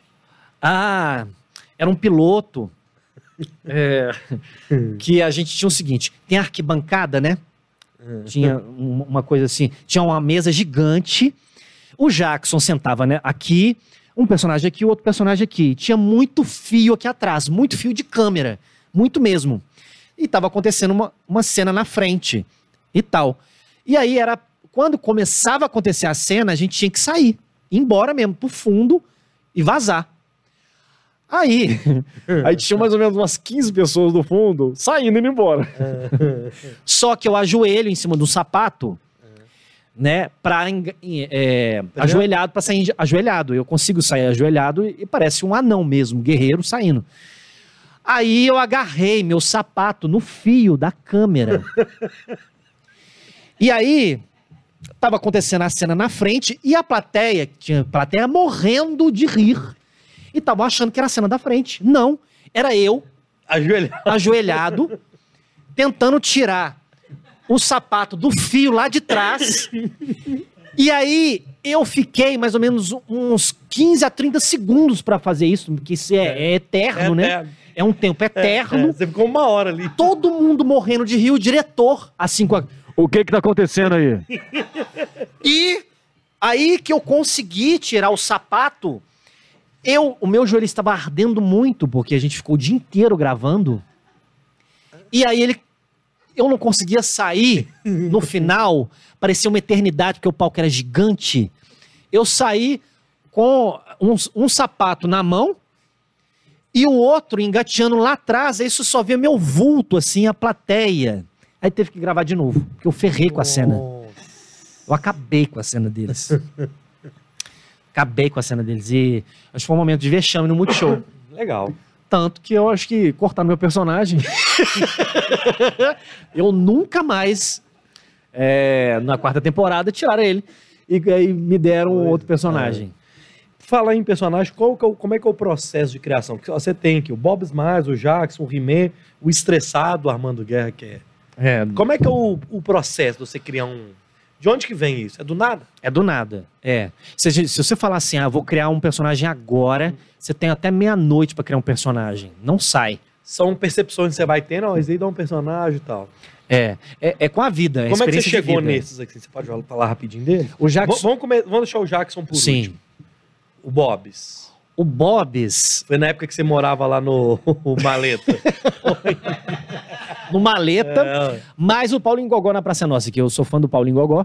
Eu falei, gente, eu tenho que criar um cara de bar, de boteco, que é a cara do mineiro. Esses caras, Ei, beleza, deslo... é, desloca os pensamentos, descoladão. sabe, esses botecão, de esses caras de beco mesmo, eu vou criar o Bob Smazzi. Foi aí que eu criei. Foi. E o Desloca os Pensamentos foi, foi... Eu tava fazendo, eu fiquei um ano com ele. Depois de um ano que saiu, automaticamente, eu não tinha criado esse Desloca os Pensamentos. Assim, numa conversa com o Dudu, ele falou assim, mantém. o desloca os pensamentos. E aí ficou. É isso aí, é. Tudo a ver. Não foi uma coisa que eu vou, eu vou criar agora, né? Aconteceu na- naturalmente. He-Man. O He-Man foi, é, porque eu sou fã do He-Man, o He-Man é psicólogo, né, para ajudar as pessoas e tal. Foi no início mesmo, em 2012, falei assim, não, eu preciso usar o He-Man como psicólogo para tentar ajudar, né? Essas conversas papum, eu vi um meme do He-Man ajudando, né, com um vídeo. É. Olha, se você não pode, não sei o quê. E aí eu criei, pelos poderes de Grayskull, eu tenho a força! E criei, tem que ter um oferecimento, né? Dicas de He-Man tem oferecimentos de funerária piriguete, essa sepulta mesmo. Aí foi, claro que não posso falar isso, né? Mas vou usar essa piada lá. É, mas que pode. e o estressado Armando Guerra. É muito bom esse Armando Guerra. O Armando Guerra foi é, fazendo stand-up, porque assim, eu, como sou ator, falei assim: eu não vou fazer stand-up puro, eu fazendo stand-up. Vou criar uma ideia de estresse e vou entrar puto. Puta. E aí eu tava com Eu vi uma peça dessa no YouTube. É, cabelo na época, né, puxando, né? Foi aí que eu comecei no stand-up doido. e tal. E o Jackson? O Jackson foi a partir do momento que eu estava brincando mesmo de. Foi, acho que foi na, na Liberdade FM que eu queria fazer uma criança, eu queria fazer uma criança. Mas o Jackson é, é- sou eu nos anos 80. Aquela criança ingênua, não tem muita maldade, é, é, sonha em ter vários talentos, mas não tem. Coitado, ele só vai aprender depois, lá na Ele é, frente. to- ele é totalmente lúdico, né? Ele é totalmente lúdico, não tem intenção mesmo de, né, é, é, de falar palavrão, essas coisas, né? Então, uma criança normal. Eu pensei, os comediantes que fazem criança, eles ficam em pé mesmo. Normal mesmo, Chaves e tal. Eu quero criar uma criança do tamanho da criança. Aí eu acabei ajoelhando no, no sapato, que eu era fixo, né? Não conseguia andar com aquele É, sapato. isso é chicanice total, né? é, ué. E aí não conseguia- Ô, É, daquele. O jogador, como é que chamava? O, o- você lembra? O jogador que os, que o chicaneso... Como é que é? Coalhada. Coalhada. É, Eu, eu acho que eu peguei essa ideia do coalhada. é, sem você perceber, total. sem eu Aquele- perceber. É o coalhada total. E a minha prima, ela tinha no olho, né? Um tampão. a- Ela é estrábica, Que é astrábica, total de criança isso. que é total de criança. E ela É. tinha isso. Me lembrou minha prima nos anos 80 que tinha isso, né? Porque ela tampa um olho para os dois voltar pro, pro- pro- é, normal, né? É, é- é por isso que tampa um olho. É. A capa, porque eu amava o super-homem, então criança ama capa. É, então eu fui criando, criando. A Lira Ribas me ajudou a criar esses, é, o figurino dele na época. E é, aquele negócio de carneiro, é.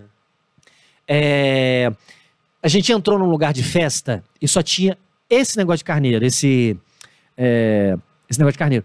Aí eu falei assim, gente, e se eu usar esse negócio de carneiro para tampar meu cabelo? Ué, vamos, vamos levar? Vamos? Que doido. Aí ficou. Aí eu levei pro Multishow a primeira vez, o diretor falou assim, cara, é muito bizarro. É, Mas tem que ser bizarro, porque assim, é- era, uma criança que não tinha talento nenhum, era uma criança que levava bullying, pra É. mostrar mesmo que, que existem crianças assim, né? Pra gente respeitar essas É, crianças, não, é, não é? E ele fo- f- foi, criado assim. E aí eu levei ele pro, pro grafite, a primeira vez foi o primeiro personagem que eu levei pro grafite. Aí eu falei assim, você é meu pai. Não, não sou seu pai. O Dudu falava, não, sou- não sou seu pai. É isso eu comecei a criar imitação, né, cantada de amor, e aí Isso foi. é sensacional, cara. Isso é sensacional. Cara, isso é a pureza do artista, velho. É um trem maluco, bicho. E aí saiu do nada, porque na época eu fazia é, aula de improvisação. Aula de improvisação com técnicas de improvisação. E talvez eu deva ter criado esse personagem dentro dessas aulas de, de improvisação. Isso é sensacional. Qual que é o... Gente, quem não segue o Mazi lá no Instagram é Rafael Underline Mazi. Isso. E no YouTube tem dois canais do Mazi. Um eu percebi que tá abandonado. É, aí eu esqueci a senha. É. Então você pesquisa, eu coloquei aqui embaixo do, na descrição do nosso vídeo o canal certo. Então quem não tá inscrito lá no canal do Mazi, vai lá, inscreva-se. E eu quero saber se você tem interesse em dar mais conteúdo pro YouTube seu, assim. Trazer mais conteúdo, trazer vídeo, ou você tá pensando em ficar só na rádio e tentar ma- mais TV? Meu foco é, é isso mesmo. Eu tô comprando algumas coisas para tentar brincar com isso, mas às vezes eu não, eu não sei por onde começar, né? Porque É, é, isso, é aí que tá. Youtuber e, e ator são coisas completamente diferentes. Uma coisa que me dá preguiça na internet, que é ver uma coisa que eu não acredito que seja engraçado. Eu não acho engraçado. E eu falei assim, gente, como é que eu vou ganhar dinheiro com isso? Uma coisa que eu não acho graça. É, e aí sai da minha formação, de, de- desses anos que eu estudei muito, para uma coisa nova que eu tenho que me atualizar. É, uma coisa que eu tenho que aprender é ver, é, ver se encaixa com alguma coisa que eu faço, porque normalmente o youtuber ele acontece. É. Não é uma coisa assim, igual a minha formação, né? Estuda isso, estuda aquilo, fica anos no palco, é, se posiciona numa câmera, sabe se posiciona numa câmera, é, decora, é, interpretação de texto, aí vai. O ator ele tem uma certa, é, é, um certo conteúdo ali para estudar, né? É, o youtuber ele tem uma técnica, só que é uma coisa que ele acredita. E é uma coisa que eu não acredito, mano. Entendi, Que, às vezes eu vejo o youtuber e não acho graça, assim. É uma coisa minha. O, o- o YouTube, assim, eu também é, é novo Bora Podcast no YouTube, apesar da gente estar crescendo até muito mais rápido do que a gente planejava. É, e uma coisa que é muito. é, você não tem controle muito. Não. Então você coloca um vídeo ou uma entrevista que eu acho assim, nó, vai bombar. Não dá nada. não dá nada. Eu posto, postei um vídeo uma vez de um dia que não teve podcast, um vídeo que eu falei, nossa, eu tenho que colocar qualquer vídeo, eu fiz um corte qualquer, que pra mim não estava no primeiro, na primeira leva de corte, foi o melhor corte de todos. Que não tem muito conteúdo, mas o povo gostou. Sim. Então, assim, é, quando você começar a produzir mais pro YouTube, você vai sofrer com isso. Você colocar um conteúdo que você fala assim, nossa, esse vai bombar e não vai. E não vai. E você vai colocar um merda que você fala assim, Ih, vou colocar hoje que eu tô sem vídeo. E às vezes esse é o que vai. É muito instável, muito, é uma incógnita muito grande. É, às É, vezes tem alguma louco. coisa ali que a gente precisa, que eu preciso aprender para saber É, onde é, é. que é a pegada.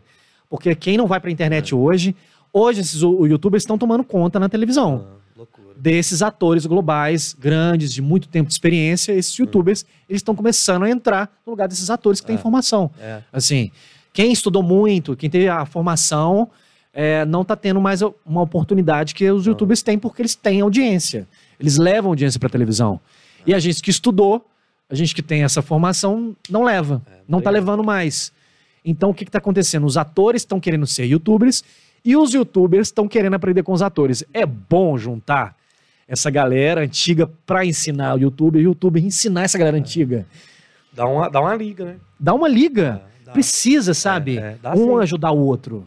Eu, eu sou de, de teatro de grupo, gente. Igual o Dudu fala, ninguém faz sucesso sozinho. Todo mundo precisa de aprender com o outro as coisas.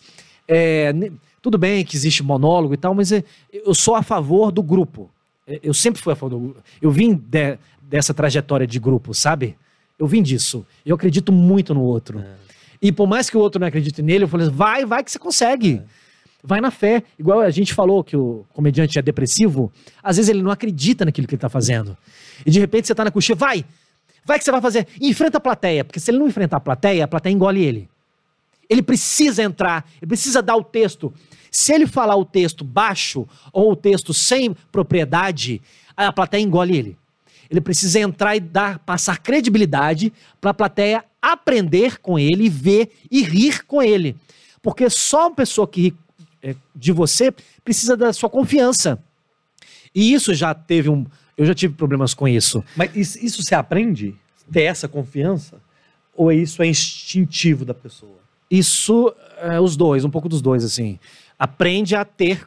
Ela precisa aprender a ter confiança porque o- ela vê que o trabalho dela está desmoronando. Ela precisa que também que o outro fale com ela também. O outro ajude ela. Mu- Muitas das vezes não existe isso.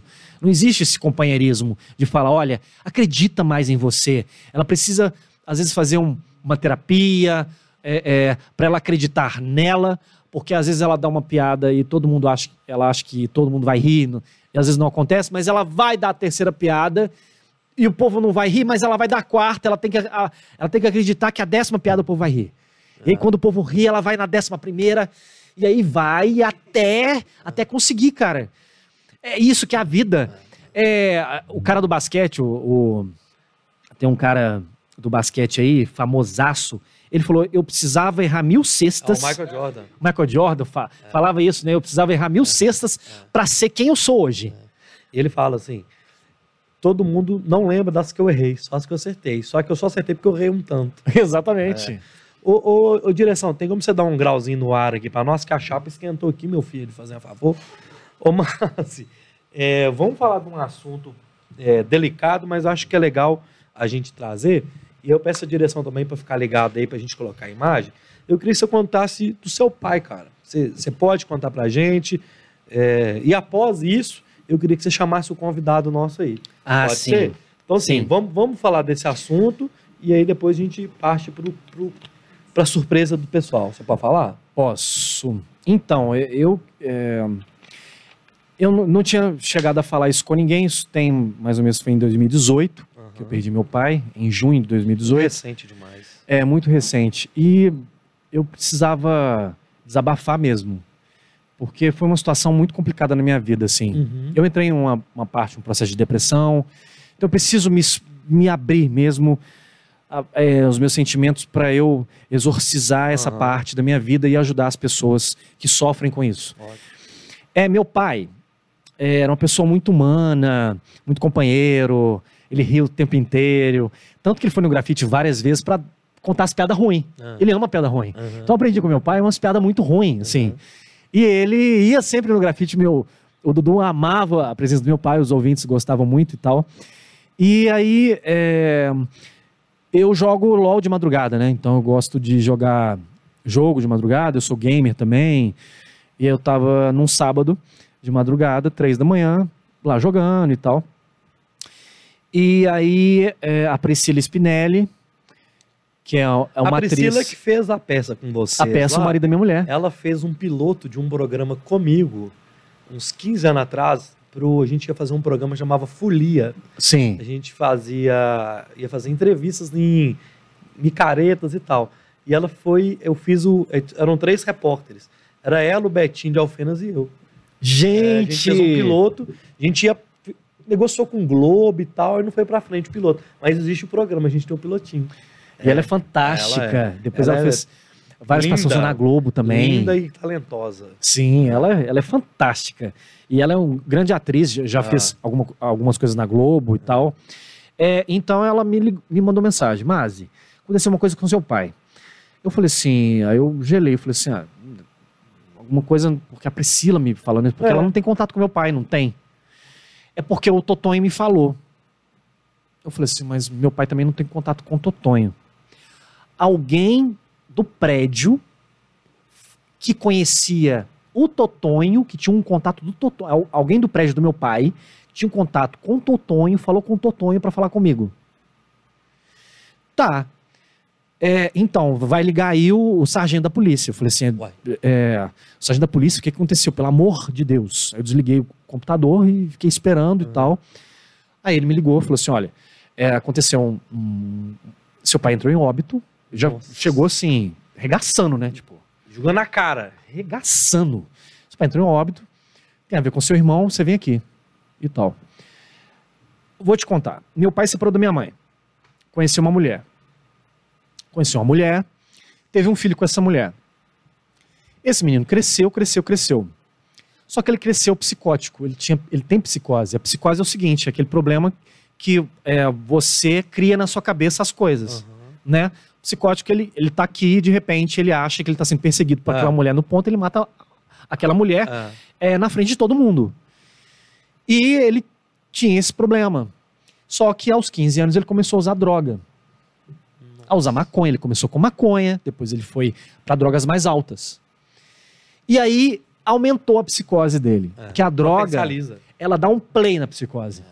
O cara tá, tem psicose, mas nada. Ele pode matar alguém daqui 25 anos ou pode acontecer alguma coisa. E deu um play na psicose dele. É só que meu pai não morava ainda com ele, né? Então ele convivia com a mãe dele e tal. A mãe dele viu que ele era um pouco perigoso porque ameaçava com faca e tal. E ela viajou para os Estados Unidos e foi embora e deixou o apartamento lá. Meu pai morava em outro lugar e falou assim: não, uma mãe não pode deixar o filho. É, eu vou cuidar dele. Ah, Eu vou criar ele. porque ele não pode ficar sozinho. E, na verdade, quando ela saiu, ele tinha mais ou menos uns 21 para 22 anos. É, eu vou cuidar dele. E começou a cuidar do Breno. Só que meu pai me mandava uma mensagem assim: ah, maconha. Eu ficava assim, é, não é uma coisa pesadona, né? Eu falei assim, é maconheiro. Né? Não, não tava assim. E meu, e meu pai era, era muito piadista também. Então, às vezes ele. Ele levava na, na sutileza. Ele levava na, su- na sutileza, assim, então não sabia o que estava acontecendo. Certo dia, é, aí eu liguei pro Ricardo, que é meu outro irmão, falei assim, Ricardo, é, me pega aqui de carro que aconteceu alguma coisa com meu pai. Não sei o que está acontecendo, ninguém me falou nada, só falou que ele entrou em óbito. E eu tava muito desesperado, assim. Eu tava em choque. Na verdade, É, é. eu não tava. Eu não tava. é, o e susto tal. foi muito grande. O susto foi muito grande, eu peguei o carro com, com o Ricardo, fui até a delegacia. O delegado falou assim: então, seu pai estava dormindo. Esse cara, é, Ah. que é um. Esse assassino Ah, chegou, deu uma facada no seu pai. Seu pai acordou assustado, começou a bater em todos os apartamentos do prédio pedindo ajuda. É, e meu pai ainda saindo e ele dando facada no meu pai. Meu pai pegou um álbum de família pra tentar um álbum que ele tinha da gente, assim, Pra tentar o se defender é. das facadas. É, foi atrás de casa também, é, atrás do carro pra tentar esconder do Breno, do, do- do assassino. E aí o prédio, porque imagina, uma parede aqui de prédio, uma parede aqui de prédio, o prédio inteiro assistindo. Inteiro, inteiro. As senhoras gritando, o o prédio Ah. inteiro assistindo. As, as- e todo mundo gritando: para, você vai matar seu pai, para, você vai matar seu pai. E aí, nesse meio tempo foram 13 facadas. E aí, meu pai, no meio desse lugar, ele caiu. Ele não conseguiu mais, Ah. ele- porque ele perdeu Aham. muito sangue. E é, foram 13 e perdeu a vida lá. Nesse meio tempo, a polícia já chegou, já pegando o flagrante, já. Que, que isso? Deu, deu um choque nesse É. cara. E, e esse cara foi preso. Ficou dois anos lá. na- tá. E aí, eu estava na rádio. E aí me chega uma carta. Chega uma carta. Dois meses depois. Falando, é, pedindo perdão. Pedindo perdão, falando umas coisas lá, que ele, é, ele tá arrependido, que na cadeia é outra, outro esquema. E atrás da carta tinha assim, então, você tem uma grana Ah, pra eu comprar um presente pra minha namorada? Não é sério. Você tem uma grana? É. Aí eu falei assim: o ponto de um filho tirar a vida de um pai é tão desesperador, sabe? É Você tão. tá. E eu tava tão em choque no dia com, com o Ricardo. Imagina, Que que é isso? é, eu, não, eu não tinha dinheiro pra pagar o enterro do meu pai. Quem pagou foi o, don- o, o Rodrigo Carneiro, o dono da rádio. O dono da rádio, eu lembro até hoje, o Rodrigo Carneiro falou assim: eu vou ajudar, é, me dando total força e tal, todo mundo me dando força, o, o Dudu, o Rodrigo, todo mundo me dando força. E aí eu paguei o enterro do meu pai, e aí a gente foi pro IML. O pior momento da minha vida foi não sentir nada, porque eu estava em choque. E aí assinar, o IML falou assim, então você vai ter que reconhecer o corpo do seu pai. Eu falei assim, o quê? Mas eu sei que ele está aí, Ah, mas de qualquer forma, como você assinou, você vai ter que reconhecer o corpo do seu pai. Eu falei assim. é, eu até achei um absurdo, né? Porque. Mas você sabe do que, que meu pai morreu para eu reconhecer o corpo dele, né? Porque não, não é, não foi. Não, Né? E o pior sentimento do mundo é você. Uma pessoa não querer morrer, né? Meu pai não queria morrer. Meu pai era cheio de vida. Ele passou câncer de. é, ele tinha câncer de próstata, ele operou. de- e passou disso. Ele, Aham. ele já estava bem, ele estava são já. Ele já tinha feito. Ele, já- ele ficou seis meses de cama, depois ele estava bem e tal. É, e aí eu me reconheci o corpo do meu pai. E aí assinei IML e fui enterrar meu, meu pai. Pra você ter uma ideia, ele chegou três horas da tarde no cemitério. E aí eu mandei mensagem para todo mundo. Pra você ter uma ideia, o Nassif saiu de macacos com o carro dele correndo até chegar. Até chegar no. no- no- ele, ele teve meia hora. Três e meia eu vou enterrar meu pai. Eu não quero. É, e tal. Três e meia eu enterrei, estava minha mãe, estava todo mundo, Dudu foi e tal. Me dá os pêsames. E eu fiquei sem chorar três- é, durante três anos. Eu, eu, eu estava em choque, assim. Ah, Eu fechava a porta do, do, do meu quarto, do, do escritório, eu ia pro escritório fazer o, o roteiro do programa, fechava a porta. Fechava a porta, eu trancava tudo. Tudo, tudo, tudo, tudo. Trancava tudo, com medo de alguém aparecer me matar. Ah. Tipo, é, isso foi durante é mente, mais ou menos quatro, cinco meses. Você fez tratamento de psicólogo? Depois eu fiz, assim. Mas com o tempo eu fui. Qual, qual que era o nome do seu pai? João, Vamos ver umas fotos. Só uma Sim. homenagem, galera. homenagem. Porque tem como colocar ela, ó. Ah lá, Ah lá, velho. O Joãozinho no programa Grafite. Que legal. Põe outra. Ah, Ah, lá, esse é o Ricardo. Esse é o Ricardo. Aham. Ricardo, eu e, e e meu pai zoando em Aham. foto, né? Porque ele adora, Aham. adorava zoar. Aí lá no grafite. E ali ele zoando também. Ele sempre zoava, toda Que foto que é ele zoava. E o Dudu lá no fundo, olha lá. Que legal. Ô, mas obrigado por você ter aberto Mas, é, mas aí que tá. história aí. É, é, é aí que eu. Por que, que Ah. eu tô falando essa história? Por causa de ajudar as famílias de usuários de droga. Porque é sério. É muito sério. Tipo, o usuário de droga, ele faz questão de tudo. Ele, faz, ele passa por cima de tudo pra ter o vício dele. Pra tá. Ele tá dentro da família, ele começa a vender as coisas É. dentro de casa. É mais forte que ele. É mais forte que ele. O pai e a mãe tentam ajudar de todas as formas. De todas as formas. Se a pessoa não quer se ajudar, não tem jeito. Não, não tem jeito mais. E o pai e a mãe fica lá em cima mesmo, tenta ajudar, ou às vezes perde uma vida por causa disso, assim. Às vezes tenta internar o filho, o filho não quer ser internado. Não quer. É, se eu pudesse voltar atrás, eu teria tirado meu pai de perto desse cara. Eu, eu te- teria tirado ele de perto. E às vezes até mostrado pra ele que era mais sério do que a gente imagina essa situação. Não, eu acho que pai e mãe tem que sumir da vida desse cara. Desses caras. Tem que sumir. Só que o sentimento de pai e mãe é muito forte. Ah, ah. Não deixa isso. Se a droga não. Se o cara não quer se ajudar, é uma bola de neve que vai virar a destruição de dentro da família grande demais, assim. Ele coloca todo mundo em refém dele. Assim, eu perdi um pai por isso. Eu queria abraçar meu pai. Eu não tenho oportunidade de abraçar meu pai.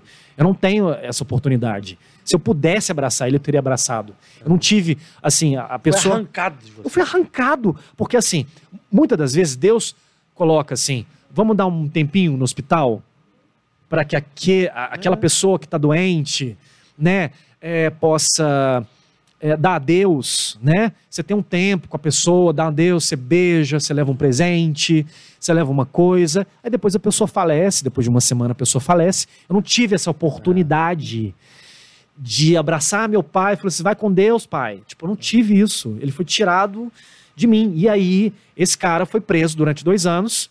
Como ele é psicótico, ele foi internado numa clínica. E aí o juiz do nada, Tá pandemia, gente, tem que tirar, né? Tem que tirar, senão eles pegam Covid. Que doideira. A- a- a- o juiz falou assim, não, é, senão eles pegam Covid. Aí uma tia que, que não viveu, essa tia não viveu a, minha história, a minha tristeza de perder um pai, tirou ele de dentro do... Ah. Porque é, eles não podem sair, eles, se- eles, podem, eles ficam a vida inteira né, nessa clínica. Eles não podem sair, porque eles não respondem pelos próprios atos deles. Mas alguém pode te retirar e ser o responsável. Se alguém da família, tia, a própria mãe, falar assim, eu vou cuidar dele, ele sai mesmo. Ele sai do hospital e vai morar com a tia e com a mãe. Não existe isso de. é, essa, essa coisa de. Não, mas não vai mesmo. Não, vai sim. A justiça autoriza isso. Infelizmente, a justiça autoriza. Então, ele tá solto aí. Ô, Mazi, obrigado por você ter confiado no. Gente, bora podcast. É a história da vida, né? É. E assim, Deus abençoe você, sua família, que e dê um caminho para essa pessoa aí. E pode ter certeza que seu pai tá Amém. olhando, deu risada hoje lá. Ô, vamos, clima ficou é sério, o negócio é sério. Não, mas é. Mas assim, uma homenagem a ele, é obrigado. homenagem a ele. É. Te amo, pai, João. Ô, seu João, olha pra nós aí, meu filho. Pelo amor de Deus. É, ué. Ô, Mazi, aqui, você vai fazer um... Trazer um, um amigo pra nós aqui? Como é então, que é? eu, vou, eu, eu- vou trazer daqui a pouco. Um- É? um- é. Eu só vou chamar ele ali. E será que ele já chegou aí? Já? Então faz o seguinte, vai lá, Tá. vê se ele chegou, que eu vou mandando uns recados pro pessoal aqui. Beleza, Pode então. ser? Pode Ô, ser. Gente, o Mazi, é, enquanto ele vai buscar o nosso amigo, tem um superchat aqui que eu não li ainda, do Lucas Vasconcelos Rocha. Ô, Lucas, obrigado, viu, cara? Deixa eu ver se tem mais alguma outra coisa aqui. Gente, é o seguinte, o Bora Podcast é um oferecimento do Voi Aqui. Se você quer passagem aérea corporativa ao precinho aqui, ó, camarada, manda um e-mail para lá, ó, já tá na tela. Contato arroba voiaqui.com.br contato arroba voiaqui.com.br manda uma mensagem pro Rogério. Seu Rogério, o Mazi falou que você vai fazer um preço bacana para nós aí, que ele vai fazer. E outra mensagem que é da galera lá do Fortines Salgados. O Fortines Salgados é um parceiro do Bora Podcast. O telefone dele está na tela lá, ó. 98507 7258 9. Gente do céu, o convidado tá chegando aqui. Quase que ele vaza igual no Multishow. Fortines Salgados. 98507-7258, beleza? É, hoje, gente, foi o primeiro dia dos superchats aqui no Bora Podcast. Então, eu queria agradecer todo mundo que mandou um superchat. Qual que é a ideia do superchat, gente? É vocês é, poderem é, ser um colaborador do Bora Podcast. Então, o que que acontece?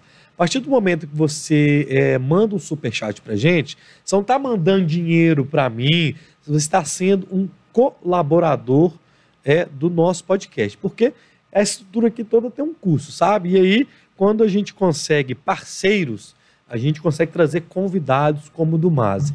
E aí, hoje, como foi é, o primeiro, eu entendi que muita gente não estava acostumado, eu vou ler algumas interações, principalmente agora nesse finalzinho, é, e a galera tá bem participando. Acho que vocês vão ficar bravos comigo, não vão? Será? Você acha que fica, ô Piazza? Hã? Você- eu não vi a sua, não. viu? Ah, você mandou sim. Você podia mandar mais um aí, Piazza. Você podia. hã? Manda mais um, hein, Piazza? Pelo amor de Deus aí. Mandar um abraço aí pra Maísa, que tá aqui agora, o Wallace, é, o Gabriel, o Thiago César, que mandou lá, Grazi Vieira, obrigado. É, quem mais? Marcos Alberto, é, Marceli de novo, a Marceli mandou, obrigado. O, Ca- o Renato Carlos, é, a Naila, ah, quem mais? Tiago César, Leandro Gonçalves, Rogério Oliveira. O diretor colocou aí, ah, ah, já pode abrir a porta aí que o pessoal já está chegando, hein?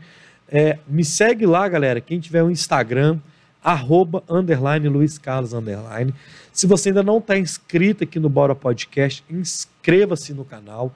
E eu coloquei aí embaixo é, o Instagram do Mazi e coloquei também o canal do Mazi. Você que é um inscrito no canal do Bora Podcast, vai lá no canal do Mazi e inscreva-se também. Tá? Ó, o convidado já já tá chegando aí. Já já tá na porta, Piazza? Ô, ô, gente, o Mazi ele é muito gente boa, cara. Ele trouxe um convidado é, que é um parceiro dele, muito legal. Vocês estão filmando isso aí, gente? Vocês têm que filmar isso aí. Ô, gente, tá... peraí, corta a cadeira aí, meu filho. Já chegou. Ó, quem chegou? Olha, galera! Oi, Que que é isso? Que legal, cara! Isso! Que legal, cara! Isso! Oi, amigo! Que bonita sua lancheira! Isso! Meu nome é Jackson David. Oi, Jackson David, tudo bem? Tudo.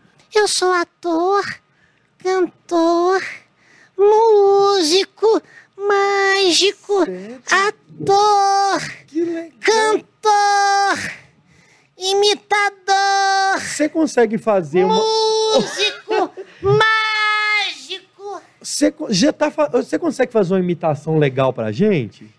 Isso! Vou imitar o Silvio Santos. Como é que é? Igualzinho! Cara! Isso. Eu vou imitar o, o Faustão. Como que é? Ô louco, meu! Ô louco! Ô, louco, meu. Que legal! Eu imito também o Scooby-Doo, querido. Scooby-Doo? Isso. Ô, salsicha. Ô, salsicha. Ô, salsicha. Ô, salsicha. Ô, dó. Que legal! Ô, salsicha. Isso, Jackson David quer brincar com você, querido. Vamos brincar, vamos brincar. Isso.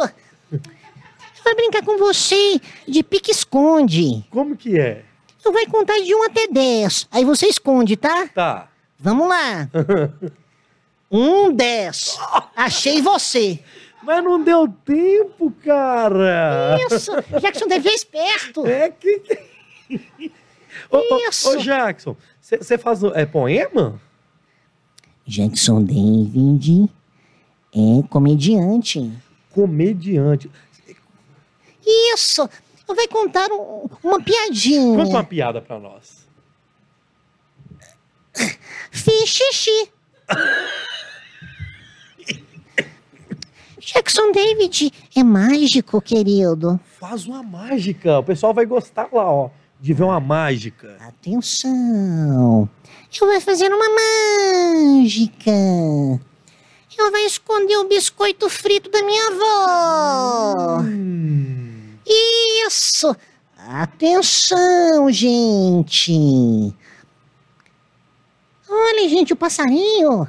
Cadê, cadê? Cadê o passarinho? É pra lá, gente, ó. Olha. Por favor, gente, olha. É o passarinho, gente. Olha lá o passarinho. Olha, gente. Isso. Sumiu. Cadê o biscoito? Isso, sumiu, querido. Que legal, Jackson! Isso. E Jackson David é um ótimo mágico. Ó, ó. Agora vai cantar uma música. Canta uma música pra gente, vai. Vou cantar. Ai, de Alice, B de Beatriz, C de Carolina, E de Érica, F de feijão, G de Igor, H de Igor, I de Igor. Ah. J de Juca, L de Laís, M de mamãe. N de Nair, O de ovo, P de piriri, querido. Piriri! Ai, eu acho que eu caguei na Ai, calça. meu Deus do céu! Ai, me limpa, Luiz. Nossa senhora! É melhor você ir lá no banheiro então, meu filho. Ai, tá fedendo muito. Vai lá no banheiro, gente! Vai lá no banheiro! Ô, galera, esse foi o Bora Podcast número 19. Eu agradeço a todos vocês que estiveram com a gente. Agradeço o Rafael Mazzi, agradeço ao Jackson David, que acabou de fazer um totô aqui no ao vivo com a gente. Galera, muito obrigado. Segunda-feira que vem, Mauro Tramonte, do ba Balança Mauro Tramonte aqui no Bora Podcast. Fiquem com Deus, uma ótima semana. Fui!